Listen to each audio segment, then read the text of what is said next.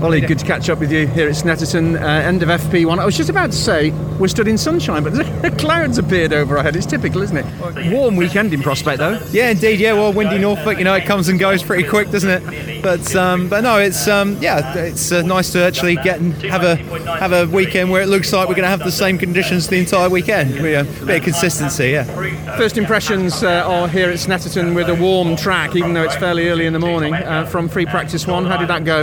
Yeah, okay. I think we ended up uh, P7 or something like that. I think um, uh, we've uh, we've still got a bit of room for improvement. I don't think we've quite got the balance for that we found in testing. We, we were testing early in the year and we had, the car absolutely sweet. I think um, a bit bit of um, bit of refinement maybe, and uh, I could find a, a I could string a lap together that was a bit better. So no, I think we're in a, in a decent position.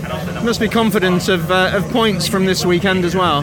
Yeah, I think so. Yeah, I think the the Focus always been strong around here. I like it around here. It's my old local track, um, and uh, and it's uh, yeah. Hopefully, bring a decent haul and get back in it again after a slightly disappointing Thruxton. With the uh, the option tyre, uh, the temperature, the track temperature, the conditions we're going to be racing under, it feels like the gap or any potential gap between rear wheel drive and front wheel drive is at its closest uh, this weekend. Yeah, I think it, Snetterton's a bit of a bit of an unusual track. I think it, the equalisation probably works here better than it does at a lot of tracks. Uh, the thing that's going to be telling tomorrow is if it's hot, is whether the rear wheel drive cars hang on for a bit longer. So we might well get the, the jump in qualifying to find that uh, we struggle on the race day compared to the rear wheel drive cars, but only time will tell.